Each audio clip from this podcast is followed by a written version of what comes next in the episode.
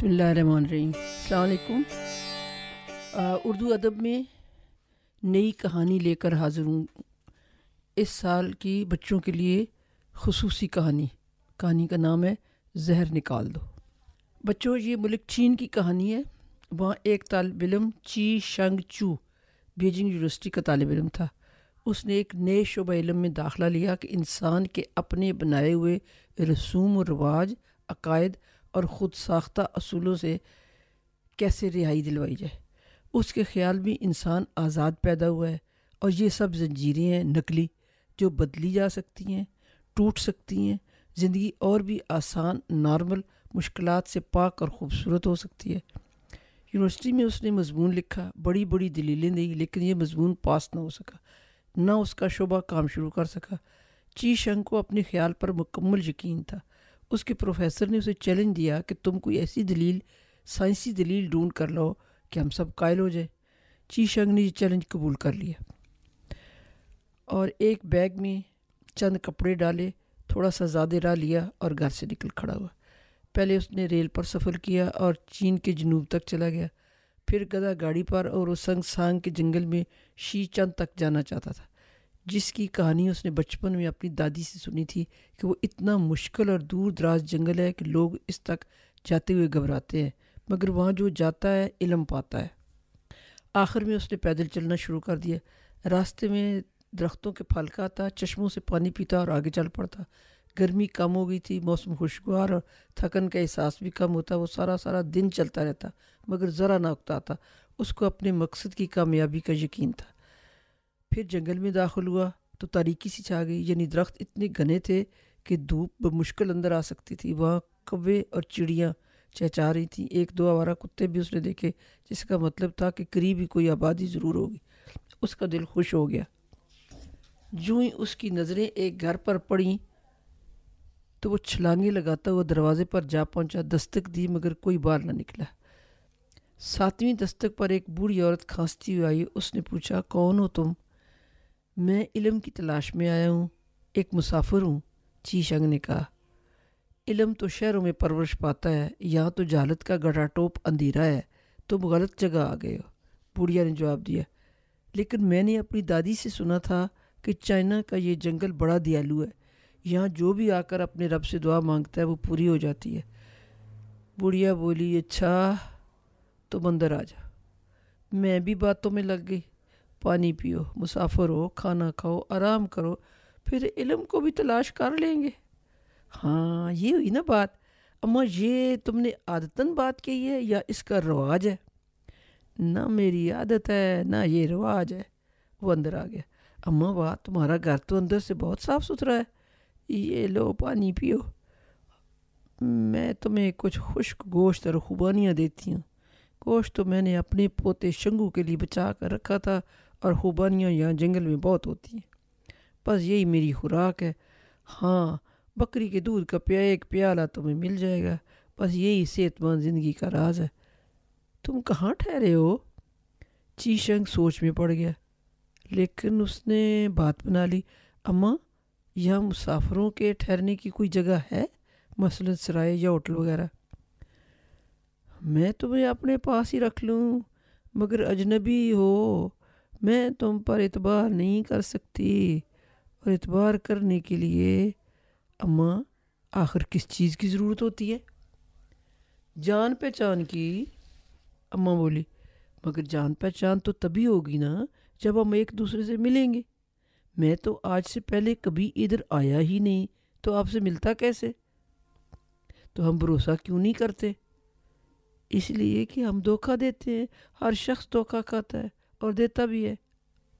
اماں بولی، کیا دنیا میں کوئی ایسی بستی یا انسان ہوگا جس نے دھوکہ نہ کھایا ہو؟ ہاں اس ہماری بستی میں ایک آدمی ہے، اس کا نام ہے پروفیسر لی۔ واہ، پھر تو میرا کام بن گیا۔ مجھے ایسی ہی کسی شخص کی تلاش تھی۔ کھانے کا شکریہ۔ ایسی مزیدار خوبانیاں تو میں نے کبھی نہیں کھائیں۔ ان کا نام کیا ہے؟ ان کو غلمانگ کہتے ہیں۔ یہ صرف اسی جنگل میں پیدا ہوتی ہیں، انسان، چرند پرند، سب کی یہی خوراک ہے۔ اماں یہ پروفیسر لی کہاں رہتے ہیں اور آسانی سے مل جاتے ہیں؟ وہ تو ملتے نہیں کسی سے۔ تم کوشش کرو، شاید تمہاری قسمت اچھی ہو۔ مجھے راستہ بتا دو، میں جلدی اپنی منزل پر جانا چاہتا ہوں۔ اطمینان سے کھانا کھا لو اور کچھ ساتھ بھی رکھ لو۔ کیا خبر پھر کھانا کب ملے؟ رات بھی تو ہونے والی ہے۔ بہت بہت شکریہ، اماں۔ اس کا کیا مطلب ہے؟ تمہاری مہربانی ہے۔ یہاں سے الٹے ہاتھ گلی میں مڑ جانا، سیدھے چلتے جانا۔ گلی ایک پہاڑ کے دامن میں ختم ہوتی ہے۔ پہاڑی پر چڑھ کر جب دوسری سمت اترو گے تو ایک اکیلا گھر پروفیسر لی کا ہے۔ وہ سر شام دیا ضرور روشن کرتا ہے، اس لیے تم آسانی سے چلے جاؤ گے۔ کیا واپسی پر میں اپنی مہربان سے ملنے آ سکتا ہوں؟ وہ اچانک ہنس پڑی۔ تو کیا پہلے تم مجھ سے پوچھ کر آئے تھے؟ وہ گڑبڑا گیا۔ نہیں، اب تو میری جان پہچان ہو گئی ہے، اس لیے اجازت لے کر آنا چاہیے۔ اچھا یہ تمہارے دیس کا رواج ہوگا۔ یا تو کوئی جب چلا ہے اسے کوئی ضرورت ہی لے کر آتی ہے۔ اب جاؤ، دیر نہ کرو، رات ہو جائے گی۔ اچھا خدا حافظ۔ اسے یقین تھا کہ وہ اپنے مضمون کے بارے میں دلیل پا لے گا۔ اس لیے گلی تو اس نے دوڑتے ہوئے پار کر لی۔ آگے البتہ چڑھائی تھی، رفتار دھیمی پڑ گئی، لیکن شوق نے اسے رکنے نہ دیا۔ جو ہی وہ چوٹی پر پہنچا، ایک جھونپڑی نما گھر جس سے روشنی دکھائی دے رہی تھی نظر آ گیا۔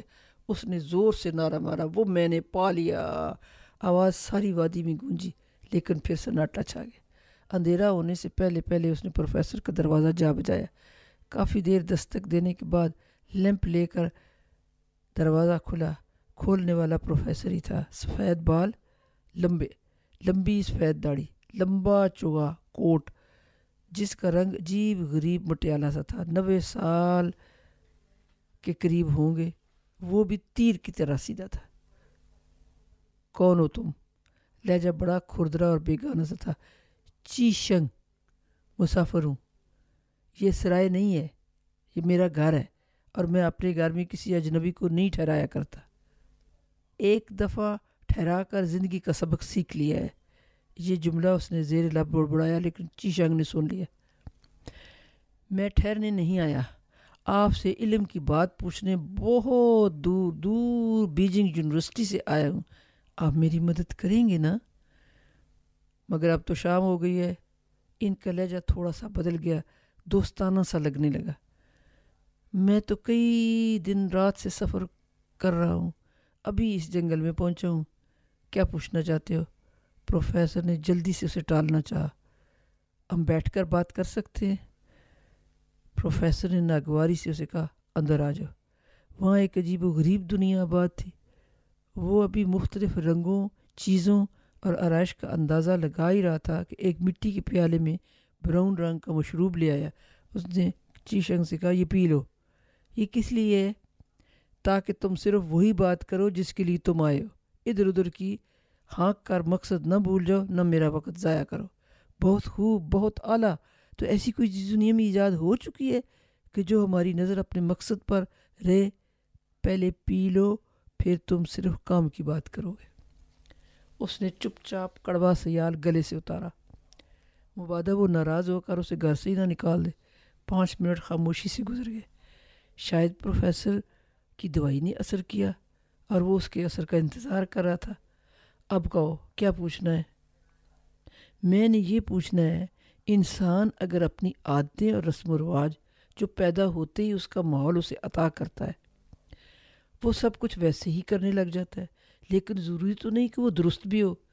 اگر اسے عادتوں سے رہائی مل جائے رسم و رواج کے بت ٹوٹ جائے تو زندگی آسان، آزاد اور خوبصورت ہو سکتی ہے۔ پروفیسر لی بغور سنتا رہا، یہ تمہاری اپنی سوچ ہے، اس کے حق میں کیا دلیل ہے تمہارے پاس؟ وہ دلیل تو میں تلاش کرنے آیا ہوں تاکہ واپس جا کر سب کو قائل کر سکوں۔ پروفیسر گہری سوچ میں ڈوب گیا، اس کے ماتھے کی لکیریں گہری ہو گئیں۔ دونوں خاموش تھے۔ واقعی دوائی کا اثر ہوا تھا، ورنہ اب تک وہ دس سوال کر چکا ہوتا، میری بیٹی کی طرح۔ تم میری کہانی سن لو، پھر دلیل تلاش کرنا۔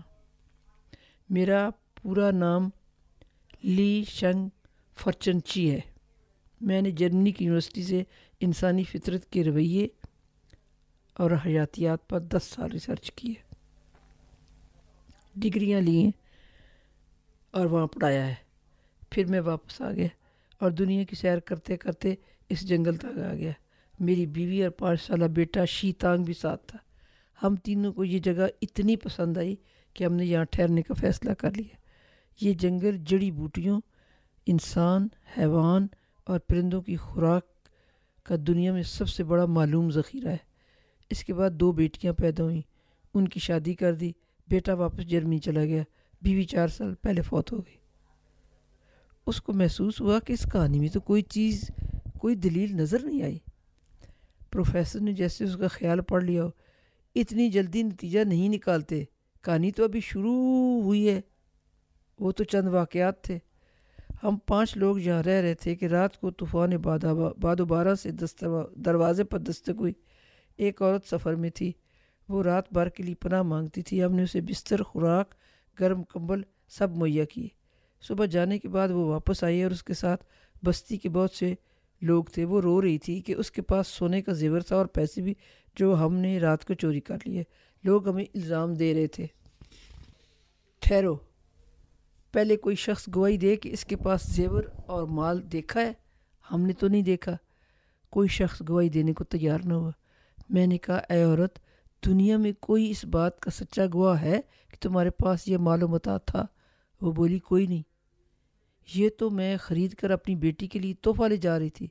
میں نے کہا تو چلو جس جگہ سے خریدا ہے، ہم تین چار لوگ تمہارے ساتھ چلتے ہیں، وہ کہہ دے تو تمہارے مال میں سے آدھا نقصان میں پورا کر دوں گا۔ لیکن وہ آدھے راستے میں جا کر مکر گئی۔ تب میں نے سوچا، ہماری زبان، ارادہ، فیصلہ، نیت، الزام تراشی کی کیا قدر و قیمت ہے؟ جو نیکی کرے، اسے سزا دو۔ جو دھوکہ دے، اس کی جولی بار دو۔ جو احسان کرے، تم احسان فراموشی کرو۔ کون سی عادت، کون سے رسم و رواج، یہ دونوں دکھاوے کی چیزیں ہیں۔ اندر خانے کیا ہے، کوئی نہیں جانتا۔ جی چی شنگ نے کہا، لیکن نیکی کی سزا اور بلائی کے بدلے برائی یہ زہر ہے جو اندر پلتا رہتا ہے۔ پھر مناسب وقت آنے پر باہر آ جاتا ہے۔ جیسے سانپ کے اندر جب زہر بھر جاتا ہے، تو وہ کسی کو ڈنگ مارنے کے لیے بےتاب ہو جاتا ہے۔ پروفیسر نے کہا، اگر سانپ کا ڈر دل سے نکالنا ہے تو اس کا زہر نکال دو۔ پھر بے فکر ہو جاؤ۔ چی شنگ نے کہا جو غدود زہر بناتے ہیں، وہ تو کام کرتے رہیں گے، پھر بن جائے گا۔ انسان کا معاملہ تو مختلف ہے۔ اس نے کہا، میں نے اس کے بعد کسی کو پناہ نہیں دی۔ اگر گھر میں بیوی اور بچے نہ ہوتے، تو اس عورت نے مجھ پر بدکاری کا الزام لگانا تھا۔ مگر یہ ناممکن تھا۔ مطلب یہ ہوا کہ ہمارے رسم و رواج بھی ظالم ہیں اور عادتیں بھی ظالم ہیں۔ ہم تو عادتوں کے غلام ہوتے ہیں۔ بار بار ہم سے وہی غلطی ہو جاتی ہے۔ اس واقعے سے پہلے ہم ایک خوش باش خاندان تھا، جس پر کوئی بوجھ اور داغ نہیں تھا۔ ہماری عزت کی چادر ساری بستی میں سب کی پردہ پوش تھی، لیکن اس بد نماز زہریلے داغ کے بعد خوشی ہم سے روٹ گئی۔ چیشنگ نے کہا اس حرکت سے اس عورت کو کیا ملا؟ اب میں سوچتا ہوں شاید وہ ضرورت مند تھی، لیکن ضرورت انسان کو اتنا گرا دیتی ہے۔ اگر وہ ویسے ہی مجھ سے مدد کی درخواست کرتی تو ہم کچھ نہ کچھ ضرور کرتے۔ وہ بولا، مسافر کو پناہ دینا تو نیک کام ہے، یہ عادت نہیں ہے، یہ رسم بھی نہیں ہے، یہ تو نیکی ہے، یہ تو عمل ہے، یہ تو کردار ہے۔ ہم بھی سفر میں ہوں تو پناہ کی ضرورت پڑ سکتی ہے۔ پروفیسر نے کہا، لیکن میں نے اب مسئلے کا حل نکال لی ہے وہ کیا، جو مشروب میں نے تمہیں پلایا تھا؟ اگر تمہارے دل میں برائی، منافقت بے ایمانی حسد، جھوٹ، دھوکہ بازی کا زہر موجود ہے، تو یہ اس کا تریاق ہے۔ میں نے برسوں اس پر کام کیا، تب میں اس پہ کامیاب ہوں۔ تمہاری صورت میں میرا یہ تجربہ ناکام نہیں ہوا، کامیاب رہا ہے۔ لیکن سر، میرے دل میں تو پہلے سے ہی کوئی برائی موجود نہ تھی۔ لیکن میں بوڑھا آدمی ہوں، تم جوان ہو، یہاں بستی میں تمہیں کوئی نہیں جانتا۔